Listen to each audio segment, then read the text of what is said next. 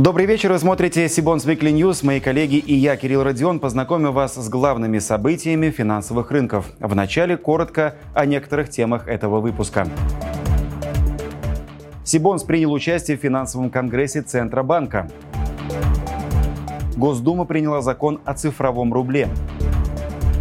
Экспресс-обзор долговых рынков России и стран СНГ. Финансовые тренды и инфляция. Интервью с экспертом. Теперь об этих и других новостях более подробно. Сибонс принял участие в финансовом конгрессе Центробанка и выступил информационным партнером мероприятия. Главной темой пленарного заседания, понятно, стала структурная трансформация экономики и финрынков в резко изменившихся условиях. Но вопросов о резком ослаблении курса рубля и инфляции спикерам избежать не удалось. Большинство присутствующих в зале интересовало именно это. Пока низкая предсказуемая инфляция не стала еще полноценным якорем для экономики. Нам к этому надо двигаться.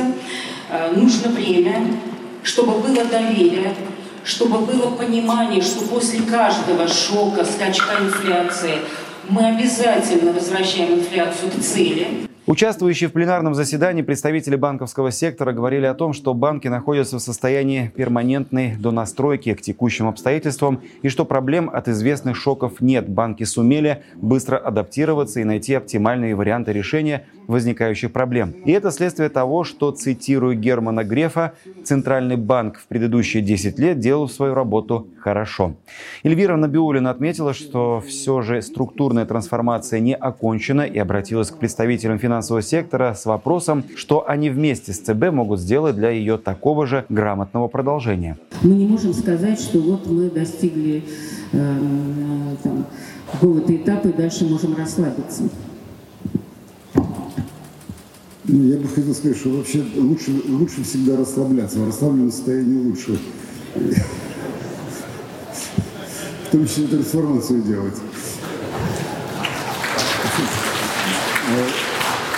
Что мы можем сделать? Э, э, центральный банк может не мешать.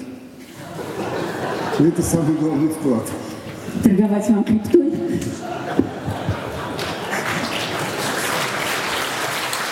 Секции финансового конгресса были разноплановыми, но каждая наполнена актуальной на сегодняшний день повесткой. Обзор денежно-кредитной политики, опыт таргетирования инфляции, цифровой рубль, долгосрочные сбережения и инвестиции. Но фраза «устойчивое развитие» звучала в выступлениях спикеров практически в каждой секции. Как прошедшие два с лишним года отразились не только на экономике страны в целом, но и на деятельности отдельных финструктур, этим вопросом задались собравшиеся на одноименной секции первого дня Конгресса прогресса, устойчивое развитие и климатические риски, вызовы для экономики и финансового сектора. Сейчас мы больше уделяем внимание социальному направлению, но в целом устойчивое развитие в целом крайне для нас остается крайне важным, крайне приоритетным. Социальная тема одна из самых центральных. Климатические риски, климатические вопросы скорее отошли на второй ряд.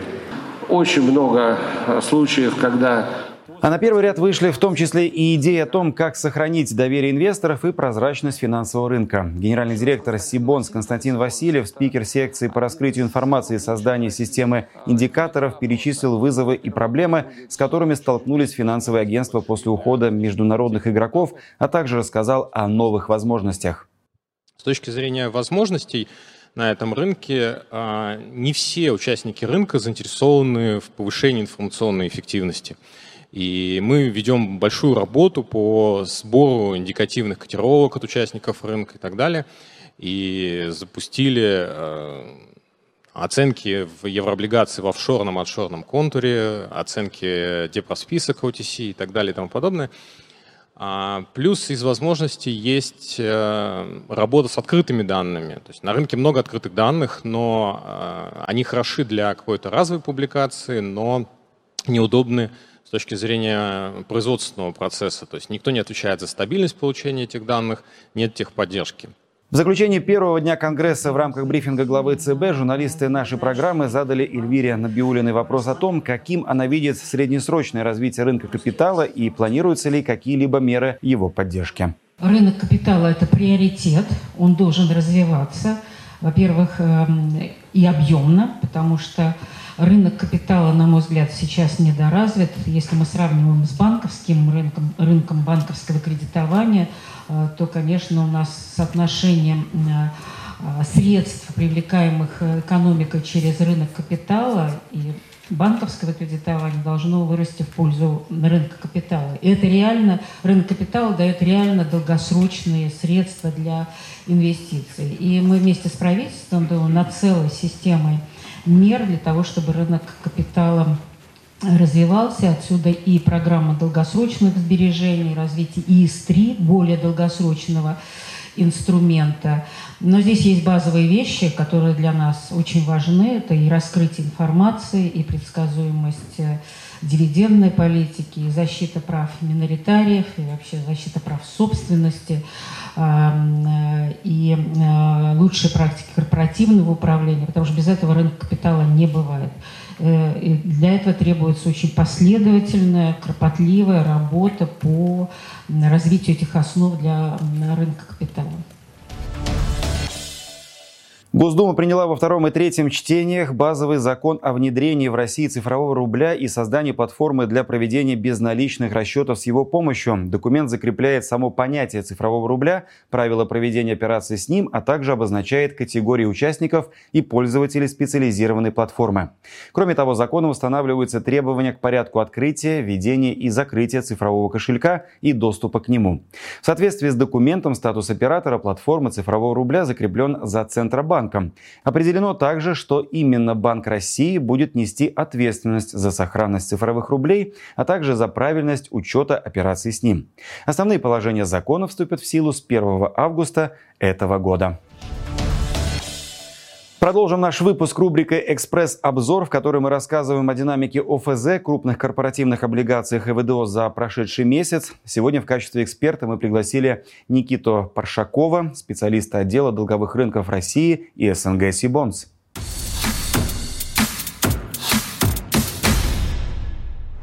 В июне объем внутренних корпоративных облигаций увеличился на 2% по сравнению с маем и составил 21,9 триллионов рублей.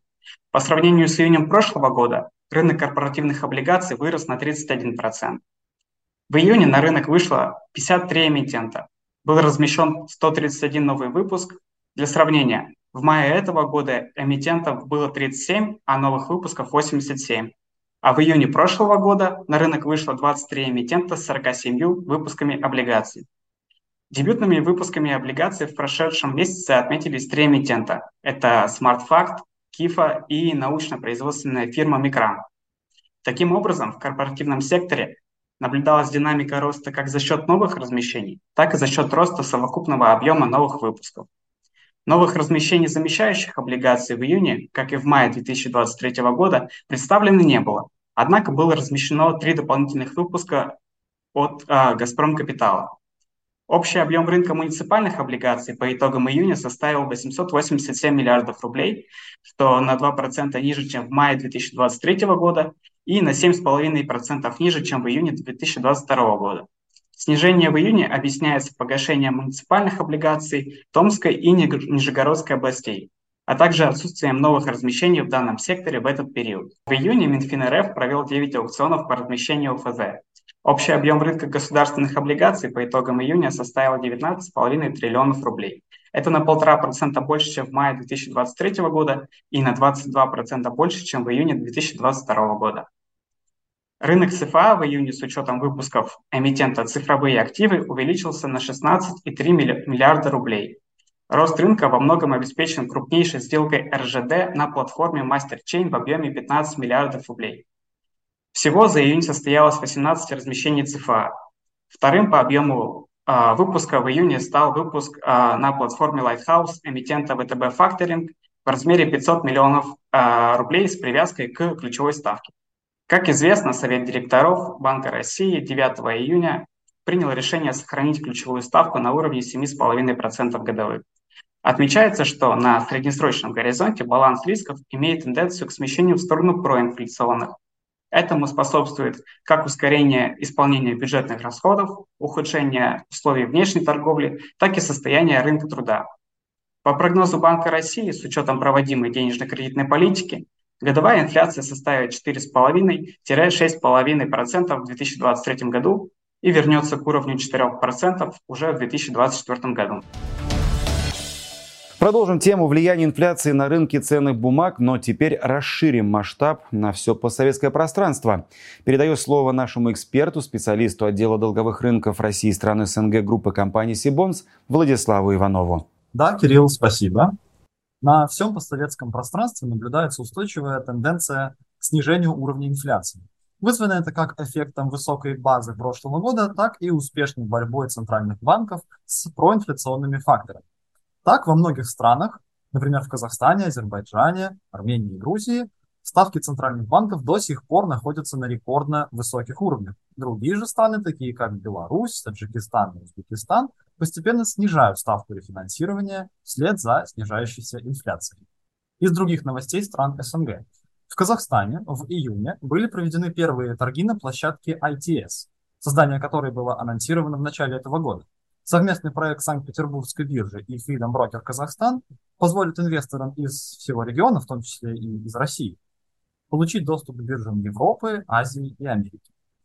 В Кыргызстане в июне прошло размещение первых в стране зеленых облигаций. Эмитентом выступил DOS Credo Bank.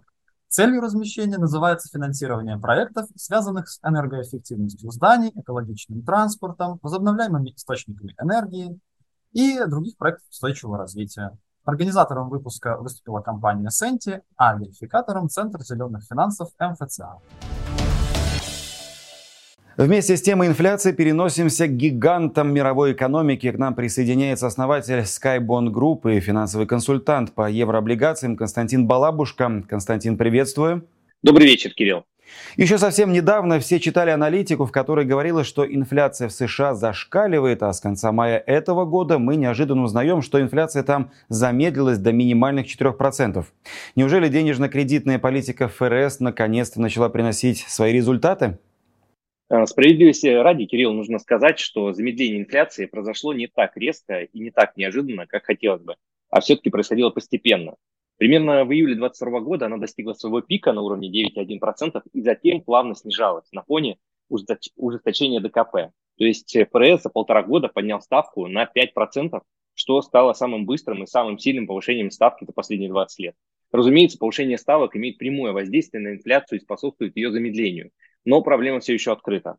Я полагаю, что помешать нормализации инфляции, соответственно, снижению ставки ФРС США могут лишь некие дополнительные черные лебеди, например, связанные с ударами по глобализации. По мнению многих экспертов, экономистов и моему в том числе, именно усиление глобализации последние десятилетия было ключевым фактором для сохранения до 2019 года стабильно низкой инфляции в развитых странах. Разогнать рост цен тогда не смогли даже несколько раундов количественного смягчения. И когда глобализация дала трещину в результате ковида и ряда других геополитических событий, инфляцию сразу же напомнила себе по всему миру. Однако без дополнительных шоков инфляция должна нормализоваться, хотя ее динамика, конечно, в новых реалиях уже останется более чувствительной к стимулам, так как по глобализации нанесен фактически очень сильный ущерб со стороны геополитики. Спасибо. И в продолжение темы такой вопрос. Почему Европейский Центробанк, который повышает процентные ставки в самом быстром темпе за всю историю его существования, все еще не может обуздать инфляцию в Евросоюзе? А, во-первых, э, Европейский центральный банк повышает ставку в сравнении с ФРС гораздо более осторожно, что само по себе удлиняет цикл снижения инфляции. Во-вторых, Евросоюз, как вы знаете, стал заложником собственных санкций из-за конфликта на Украине, вследствие чего резко выросли цены на энергоносители и другие полезные ресурсы. И даже так называемый потолок цен на российские нефтепродукты не помогли в решении этой проблемы. В-третьих, ЕС чисто технически требуется больше времени, чем, например, Российской Федерации или США для принятия важных экономических и политических решений ввиду большого количества стран-участниц. И заключительный вопрос, от каких финансовых трендов мы, в смысле Россия, больше зависим, американских или европейских? Э, честно, я бы сказал, Кирилл, что мы двигаемся в сторону большей зависимости от финансовых трендов Китая. Это расчеты в юанях, и выпуск облигаций российских компаний в юанях. И все больше появляется предложение от российских банков в юанях для рядовых вкладчиков. Константин, благодарю за интересный диалог. А я напомню нашим зрителям, что аналитику по этим и другим вопросам, а также инвест-идеи вы можете послушать в подкасте «Денег много не бывает», автором которого является Константин Балабушка. QR-код у вас на экране. Завершим наш выпуск традиционной рубрикой дайджестом актуальных облигационных размещений. На этой неделе началось размещение пятилетних облигаций лизинговой компании Transfin-M объемом 3 миллиарда рублей. Ставки полугодовых купонов переменные и будут рассчитываться по формуле ключевая ставка ЦБ РФ плюс 2,5%. Ставка первого купона установлена на уровне 10% годовых. По выпуску предусмотрены полугодовые купоны и оферта через три года. Добавлю, что Transfin-M опытный участник публичного долгового рынка. В настоящее время в обращении находится 15 выпусков биржевых облигаций эмитента общей суммы свыше 25,5 миллиардов рублей. Также на этой неделе, 12 июля, госкомпания «Российские железные дороги» провела сбор заявок по облигациям с привязкой к Руония объемом 30 миллиардов рублей. По итогам букбилдинга ориентир ставки первого купона пятилетних бондов установлен на уровне 8,6% годовых, купоны ежемесячные. Техразмещение запланировано на 17 июля. Обращаем внимание, что инвесторам-физлицам потребуется прохождение тестирования. В настоящее время в обращении находится 20 28 выпусков биржевых облигаций РЖД на 416 миллиардов рублей и 19 выпусков классических бондов, включая бессрочные, на 497 миллиардов рублей. 12 июля сбор заявок по своим 15-летним биржевым облигациям объемом 3 миллиарда рублей провела и группа компаний «Медси», объединяющая сеть российских клиник. По итогам букбилдинга ориентир ставки первого купона установлен на уровне 10,4% годовых, предусмотрена оферта через 2 года и 3 месяца. Купонный период 91 день, техразмещение запланировано на 17 июля. Напомним, эмитент дебютировал на публичном долговом рынке страны недавно, в марте этого года, разместив сразу два выпуска общим объемом 6 миллиардов рублей. Сегодня, 13 июля, началось размещение двухлетних облигаций R-Телекома, заявки по которым эмитент собирал также на этой неделе. Объем выпуска зафиксирован на уровне 11 миллиардов рублей, а финальный ориентир ставки 12% годовых на весь срок обращения. Купоны квартальные. Отмечу, что на завтра, 14 число, запланировано еще одно размещение эмитента, также двухлетних бондов по ставке 12% годовых. Завтра начнется размещение и облигационного выпуска Евразийского банка развития. На этот раз речь идет о пятилетних бумагах объемом 6 миллиардов рублей. По выпуску предусмотрена переменная ставка купонов. Она будет рассчитываться как сумма доходов за каждый день купонного периода по формуле Руония плюс спред. Размер спреда установлен на уровне 200 базисных пунктов. Купоны полугодовые. В предыдущий раз ЕАБР выходил на публичный долговой рынок в конце апреля. Тогда финансовая организация разместила выпуск пятилетних облигаций объемом 15 миллиардов рублей. Купон по данному займу также был переменным и спред к Круоне был также установлен на уровне 200 базисных пунктов. Наконец, в секторе ВДО отметим выпуск компании «Урожай», небольшого регионального производителя зерновых и масленичных культур, который на этой неделе завершил размещение трехлетних облигаций объемом 200 миллионов рублей. Ставка на весь срок обращения установлена на уровне 16% годовых, купоны квартальные. Эмитент не новичок на долговом рынке. В настоящее время в обращении уже находится выпуск биржевых облигаций компании на 150 миллионов рублей. И это все новости на сегодня. Чтобы не пропустить анонсы предстоящих конференций, онлайн-семинаров и новых выпусков Сибонс Викли, не забудьте подписаться на наш канал, а также на телеграм-канал Сибонс. Я же прощаюсь с вами. До встречи в следующих выпусках.